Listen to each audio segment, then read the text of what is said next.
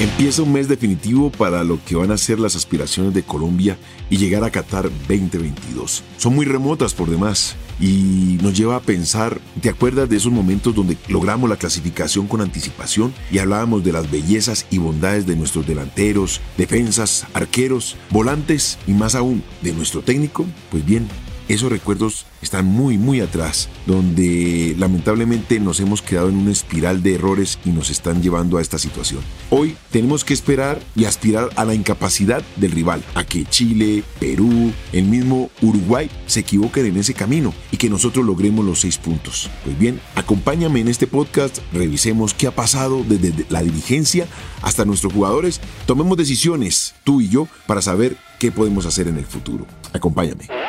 Footbox Colombia, un podcast con Oscar Córdoba, exclusivo de Footbox. Pues antes de empezar a analizar lo que pasó, te quiero dar como dato informativo, nada más como dato informativo, es que vamos a jugar en Barranquilla a las 6 y 30. Aquí ya no hablamos de sol, de calor, de temperatura, de humedad, nada. Aquí nos la vamos a jugar del todo por el todo, en igualdad de condiciones. Ese partido va a ser contra Bolivia a las 6 y 30. Y luego vamos a enfrentar a Venezuela en Venezuela con nuestro técnico anterior que era Néstor Peckerman a las 7 y 30 de la tarde, tarde-noche. Tenemos dos posibilidades, ganar o ganar, y que los rivales se equivoquen. Así quedamos, lamentablemente. Pues bien, y como estamos hablando de lo que pasó en la selección Colombia, en estos días salió a la luz pública las primeras declaraciones de Carlos Queiroz. Y este de alguna manera destapó para lo que él es la razón por la cual salió de la selección Colombia. Toca temas como jugadores, que le hicieron el cajón, que habla de directivos, que algunos de los jugadores se pusieron de acuerdo, más sin embargo hay algo muy claro y es que esos resultados ante Uruguay y ante Ecuador nos dejaron muy mal parados. Por un lado se habla que Queiroz renunció y eso lo dice Álvaro González que hay una carta firmada, que hay una indemnización y que por otro lado aparece Álvaro González como total responsable de la salida del técnico portugués. Me pregunto de qué manera puede orquestar Álvaro González su salida. Me queda un poco no muy claro esa posición. Más sin embargo, habla sobre comité de ejecutivo, habla sobre la inconformidad de algunos jugadores, habla de pataletas de algunos de ellos, mas sin embargo, de eso se encargarán el Comité Deportivo y de Disciplina de la Federación, entender lo que Queiroz habrá entregado como un, qué sé yo, un tipo de informe ejecutivo al final de su gestión.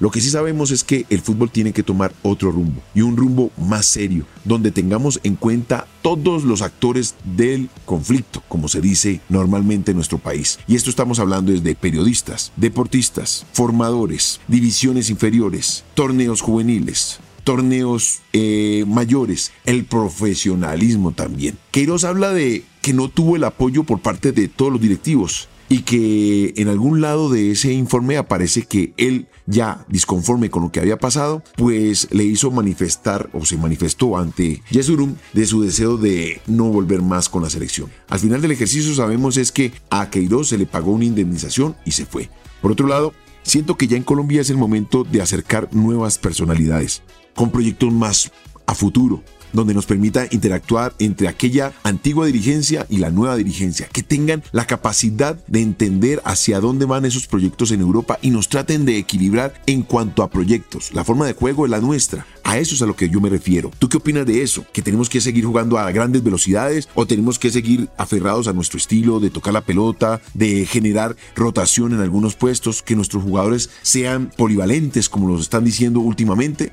Pues hombre, habrá que analizar desde qué posición podemos llevar a nuestros jugadores a ese máximo nivel. ¿Tú qué nos puedes opinar acerca de eso? ¿Te acuerdas cuando teníamos la selección de Maturana con los jugadores como el Pío Alderrama, como Bernardo Redín, como Freddy Rincón, con esa potencia? Pues tendremos que buscar ese tipo de jugadores dentro de ese contexto nacional y de nuestras razas. Y sobre todo que nos sintamos muy identificados con ese estilo de juego. Hoy nos encontramos con un torneo, para mi forma de pensar, algo mediocre, que estamos premiando al octavo en igualdad de condiciones a aquel que llega en primera posición.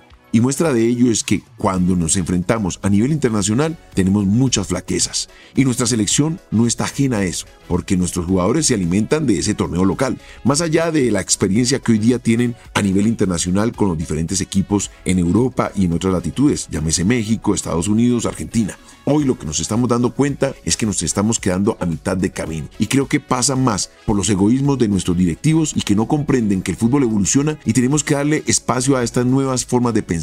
Pero no solamente en la forma de dirigir al equipo, sino en la forma de dirigir a nuestras ligas, a dirigir a nuestras federaciones. Ahí es donde tenemos que enfocar nuestro próximo movimiento de ajedrez para que mejoremos en nuestras condiciones. Y como seguimos en el tema de selección, tenemos que hablar de estos dos partidos. En ese orden de ideas, tenemos que potenciar a nuestra máxima figura, la que hoy día marca el paso prudente de la selección Colombia. Y este jugador es Luis Díaz. No es ni James, no es ni Falcao, no es ni Duan Zapata, no es ni, ni el mismo cuadrado, sino que es Luis Díaz, el que se está posicionando en Europa, el que está marcando la diferencia. Va a Liverpool, desempaca su maleta, sale a la cancha y marca diferencia. Tenemos que roparlo, llevarlo a las mejores condiciones y cerca del arco rival para que nos permita soñar con esos seis puntos que tanto deseamos. ¿Tú qué piensas de eso? ¿Será que nos va a alcanzar? Luis Díaz está en ese máximo nivel que nos va a permitir llegar a esos puntos tan cruciales que hoy la selección necesita. Pues esperemos que de esta manera nos podamos encontrar y que generemos el fútbol que tanto necesita la selección.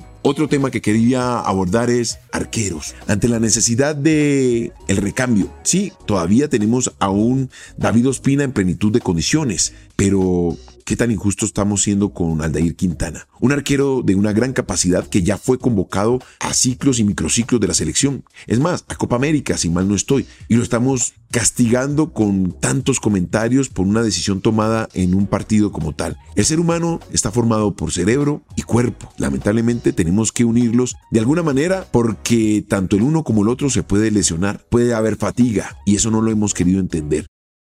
En este caso, hay un desgaste por parte del jugador para con la hinchada y la hinchada para con el jugador. Habrá que entender de qué manera lo volvemos a potenciar para que sea arquero de alto nivel, porque por cómo está el torneo, Quintana necesita de Nacional y Nacional necesita de Quintana. Mier es un buen arquero, pero no nos olvidemos que Nacional enfrenta dos torneos, el local e internacional. Este jueves va a enfrentar por Copa Libertadores a un Olimpia y necesita de toda la experiencia y sobre todo de todo el apoyo de jugadores e hinchas, porque la tarea está por hacerse. El trabajo es por parte de los directivos y el nuevo cuerpo técnico encontrarle la vuelta. Sobre todo pienso en el jugador, en Aldair, que se necesita potenciar de nuevo, recuperar esa confianza para ya sea que nos dé la mano en algún momento con Atlético Nacional o que busque nuevos rumbos, porque en ocasiones no todos tenemos la fortuna de ser grandes deportistas y alcanzar nuestro máximo nivel de rendimiento en algunos equipos. Te lo voy a contar de tema personal, porque me gusta hablar en primera persona. Recuerdo que en el 91-92 con Millonarios no alcancé el título. Me fui para la América de Cali donde tuve una gran performance antes pasando por el Once Caldas. Esto me permitió de alguna manera llegar a la selección Colombia y apoderarme de esa posición de arquero titular de la selección Colombia. Luego aparece en mi camino un Boca Juniors, donde tuve positivos y negativos, pero al final del ejercicio se me dio toda la confianza para ser el arquero del club más importante de la Argentina y coronarme campeón tanto de Copa Libertadores como Intercontinental. Llegará el derechazo. Ah, bueno, fue a completar la cabla del otro palo también. Allí va Roque Junior. 2 a 1 está ganando Boca. Roque Junior. Córdoba, brillante, estupendo. Por ahora le está dando la Copa Libertadores de América. Oscar Córdoba Boca encontré mi lugar y mi momento de cocción exacto. Y eso me permitió ser reconocido a nivel nacional e internacional como uno de los grandes arqueros del continente. Así que invito a Aldair a mirar con nuevos ojos, nuevas posibilidades y entender que en ocasiones necesitamos cambios para mejorar en nuestra vida. Esto lo veo desde esa forma, desde esa plataforma, porque nos hemos vuelto muy inquisitivos, muy eh, qué sé yo, la palabra puede ser castrativos en el sentido de si no estás bien aquí, no eres bueno para el resto. Hacia eso nos está llevando este canibalismo de consumir jugadores y sacar nuevas figuras permanentes. Lamentablemente caímos en esa espiral y tenemos que corregir porque necesitamos es jugadores potentes para futuro, pero sobre todo con rendimiento parejo en el tiempo y no solamente por algunas fechas. De esta manera podemos ver el panorama de Nacional ante este presente tan corto. Por parte de Millonarios, pues bueno, vemos un proyecto totalmente distinto. Quedó eliminado de la Copa Libertadores porque se enfrentó ante un equipo realmente reforzado, armado ser protagonista en Copa Libertadores. Fluminense fue muy superior a Millonarios, línea por línea. De pronto Millonarios fue un equipo alegre, coqueto, que nos divirtió en algunos momentos. Eso es lo que piensa el hincha de Millonarios. Pero también tenemos que ver la otra cara resultados. Y en ese orden de ideas, me parece que la directiva de Millonarios tiene un proyecto a mediano y a largo plazo. A mediano plazo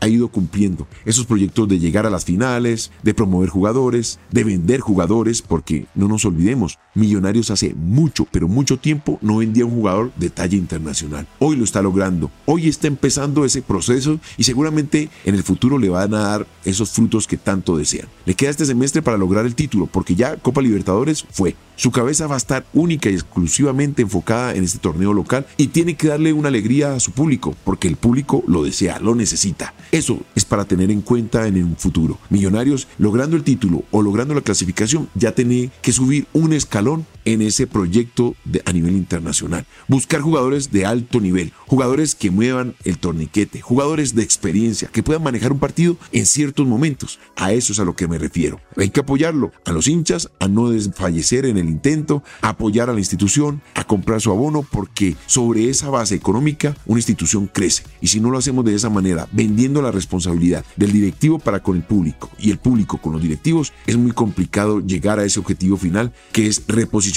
a Millonarios como uno de los grandes del continente. No nos olvidemos, Millonarios fue grande por allá en el Dorado, porque en el corto pasado y presente, realmente Millonarios está muy lejos de ser ese gran equipo del cual el colombiano y el bogotano se sentía tan orgulloso. ¿Qué te parece si redondeamos la idea? Y en ese orden pienso que podríamos hablar de revisar a quienes acercamos a nuestras federaciones. Esos exjugadores que han tenido la capacidad o la posibilidad de educarse en Europa, de tener de cerca esos procesos de los grandes clubes europeos o de las federaciones, ¿por qué no decirlo? Yo pensaría en un Iván Ramiro Córdoba, ¿por qué no? Con suceso tanto en el Inter como también en el Venecia de Italia. Eh, jugadores como Juan Pablo Ángel, que tuvo la oportunidad de conocer la liga inglesa y se sigue preparando para en algún momento ocupar un puesto, ya sea como entrenador o directivo de la Federación Colombiana de Fútbol, o por qué no darle más protagonismo a un Mario Yepes, que hoy está cerca de la selección, pero no sabemos cuál es su verdadero rol. Eso es lo que pienso yo. También pensar en cómo le apoyamos o afectamos el fútbol profesional colombiano, desde las divisiones inferiores, formación, hasta llevarlos a nuestra selección Colombia, para que sea un deportista íntegro y que sepa asimilar tanto las críticas como los elogios. Bueno, eso era lo que te quería comentar en esta nueva experiencia, en esta nueva cita de nuestro podcast.